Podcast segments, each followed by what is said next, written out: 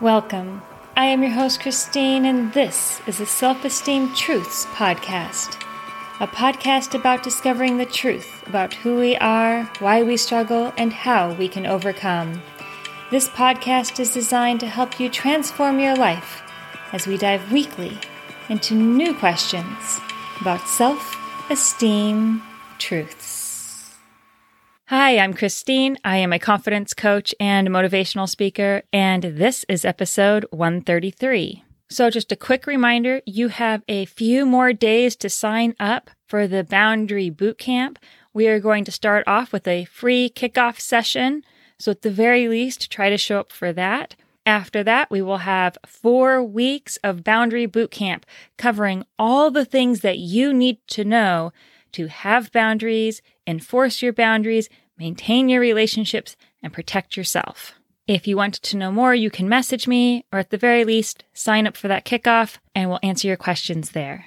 Today, we're going to talk about something that is boundary adjacent, and that is conflict. I often hear people say that they are afraid of conflict and that they avoid conflict. What would cause somebody to avoid conflict?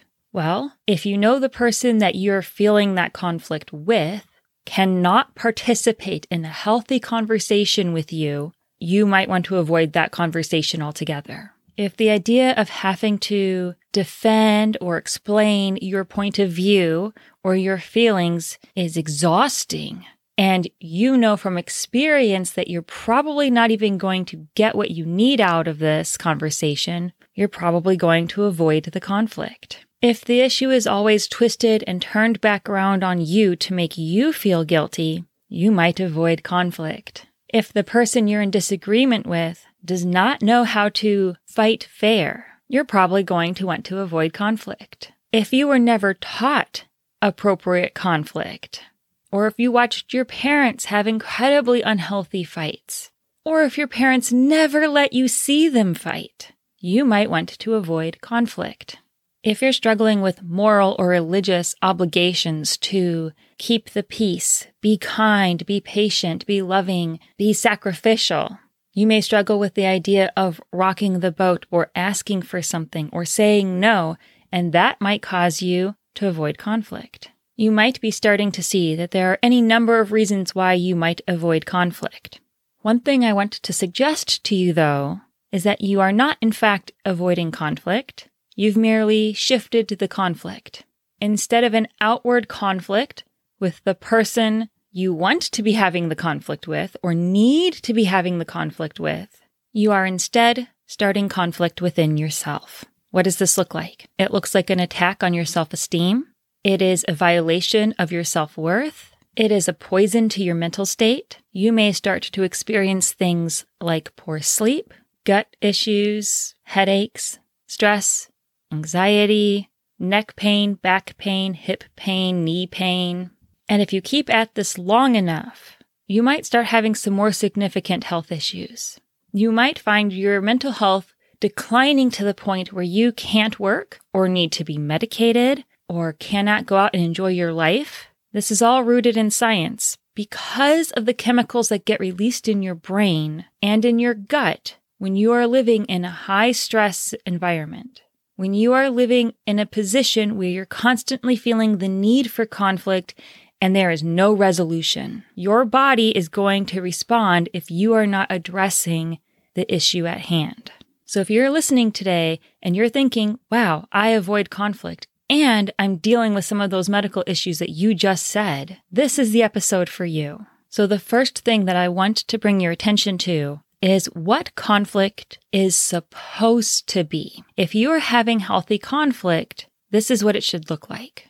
Conflict should merely be a stoplight. Hey, I'm not comfortable with what's going on or what you're talking about happening next.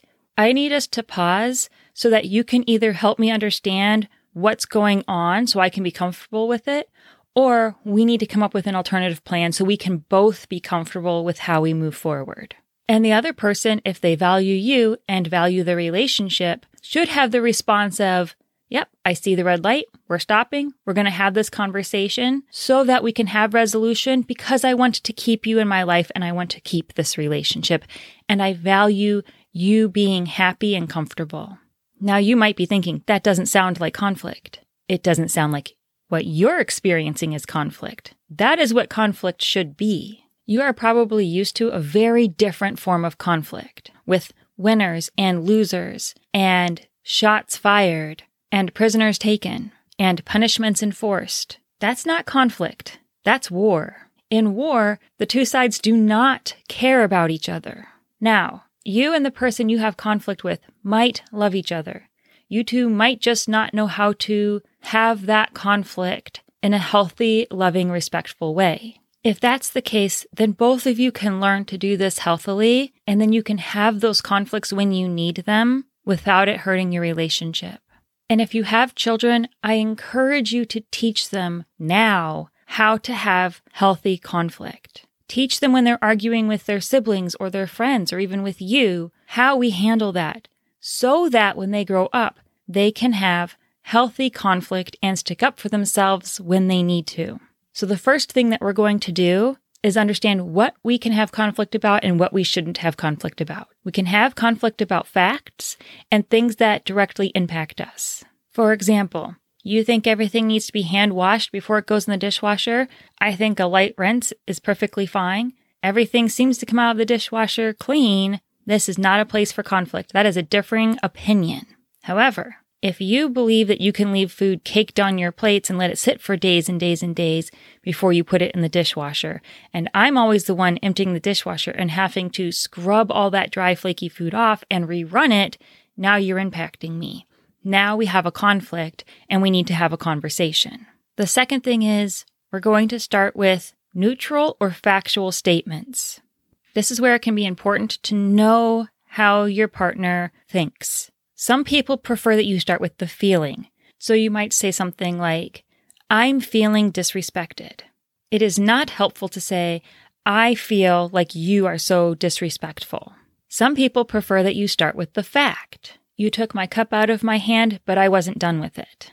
Notice no feelings attached to it, no accusations attached to it, no implied motive attached to it, simply what happened.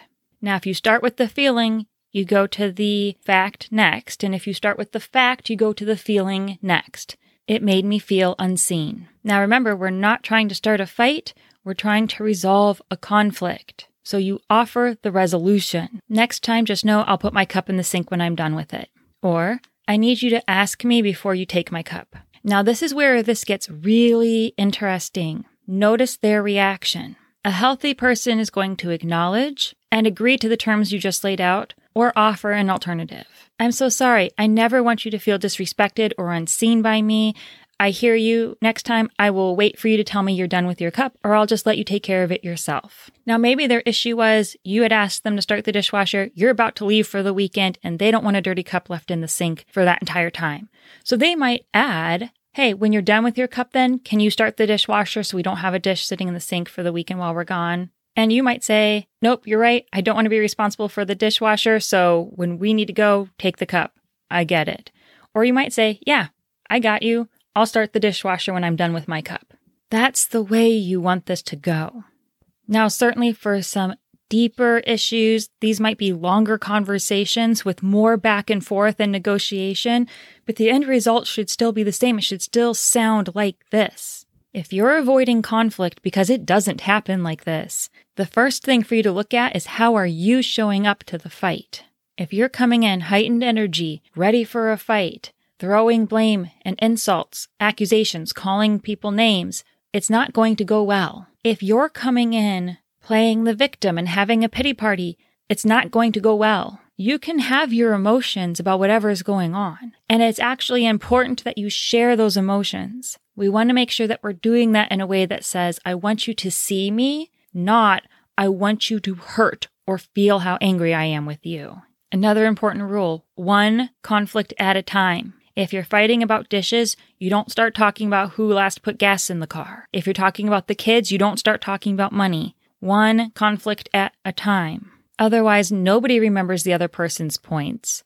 No resolution is reached. You two just exhaust yourselves and you're going to have the same fight again another day. So, healthy conflict. Keep it clean. Stick to the facts. I statements. your emotions. Don't assign intention to their behavior. Let them speak for themselves. One fight at a time. Work to come to an agreement of how to best move forward so both of your boundaries can be respected and both of you can feel heard. Now, if you're sitting here thinking, that's great, but the person I'm avoiding conflict with would never have that type of conversation with me. They always want to get nasty or insult me or make it about themselves or bring up the past. I'm going to help you there too. This is where your boundaries are incredibly important. Here's the secret don't engage. There cannot be a fight if both of you are not participating.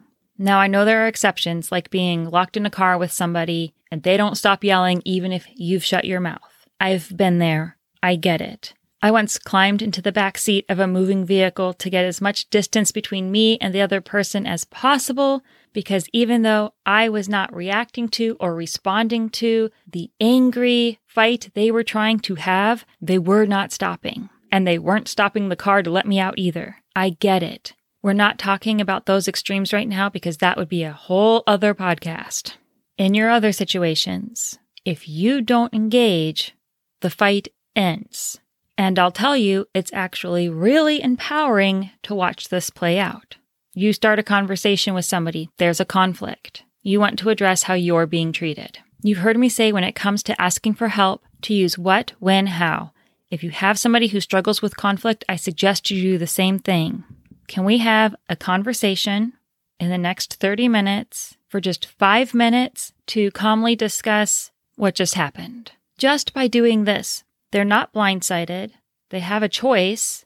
They know your goal is to do it calmly and that you're hoping to keep it brief. A lot of their stress and anxiety about going into this conflict with you will ease away just by that. Now, let's say you get into that conversation and you say, this is what happened, or this is how I'm feeling. And their immediate reaction is to fire back, attack. You get to lay a boundary. I hear you, and we can certainly discuss how you feel about that after we finish talking about this. Or, I want to have a calm conversation with you, but that isn't going to happen if you're going to talk to me like that.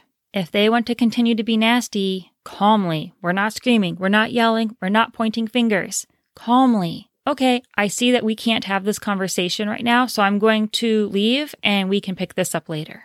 There are a few important pieces there. You're letting them know this isn't over. They didn't win just because they intimidated you out of having the conversation right then. And you're letting them know, I'm not going to be treated like this. Now, this can feel like trying to teach a two year old that their temper tantrums in the store are not going to work.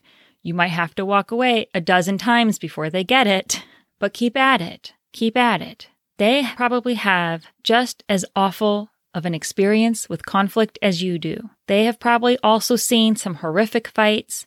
They've probably been in fights where people did not fight fair. They are probably equally terrified and afraid of being hurt. So the more that you can demonstrate that you will not be doing that to them or won't be doing that to them anymore, the more likely it is that they will calm down and start meeting you in a civilized way to have a harm free conflict. Harm free does not mean that we don't feel bad or embarrassed or ashamed.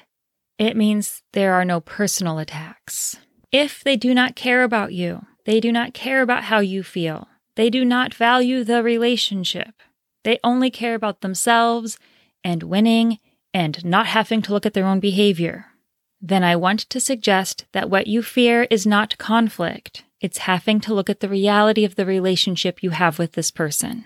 And if that is the case, what is the toll on your physical and mental health by continuing a relationship with them? What is this relationship doing to your self esteem if the cost of being in this relationship is your own self worth? Just something I'd like you to spend a little bit of time reflecting on. Okay, so I hope that you're starting to see that conflict in itself is not scary or bad or mean or hurtful, but actually really, really helpful. And while it can be a bit uncomfortable, it's actually really nice to both of you and the sustainability of the relationship. Your goal this week is to practice healthy conflict. Even if it means coming up with something little that you're not emotionally invested in, just to try it out and see what happens. If the person you are experiencing conflict with will not engage in healthy conflict resolution with you, I want you to reevaluate what this relationship is doing to you. What is the cost? My hope is that one day all of you will actually get to a point where you enjoy conflict because you know that these little conversations help draw you closer to the people that you love and help you to feel safe, secure, loved, valued, respected with the people you want to feel that from the most. And it creates that feeling for them as well. Thank you for tuning in this week. I hope this was helpful, and I will talk to you next time. Bye.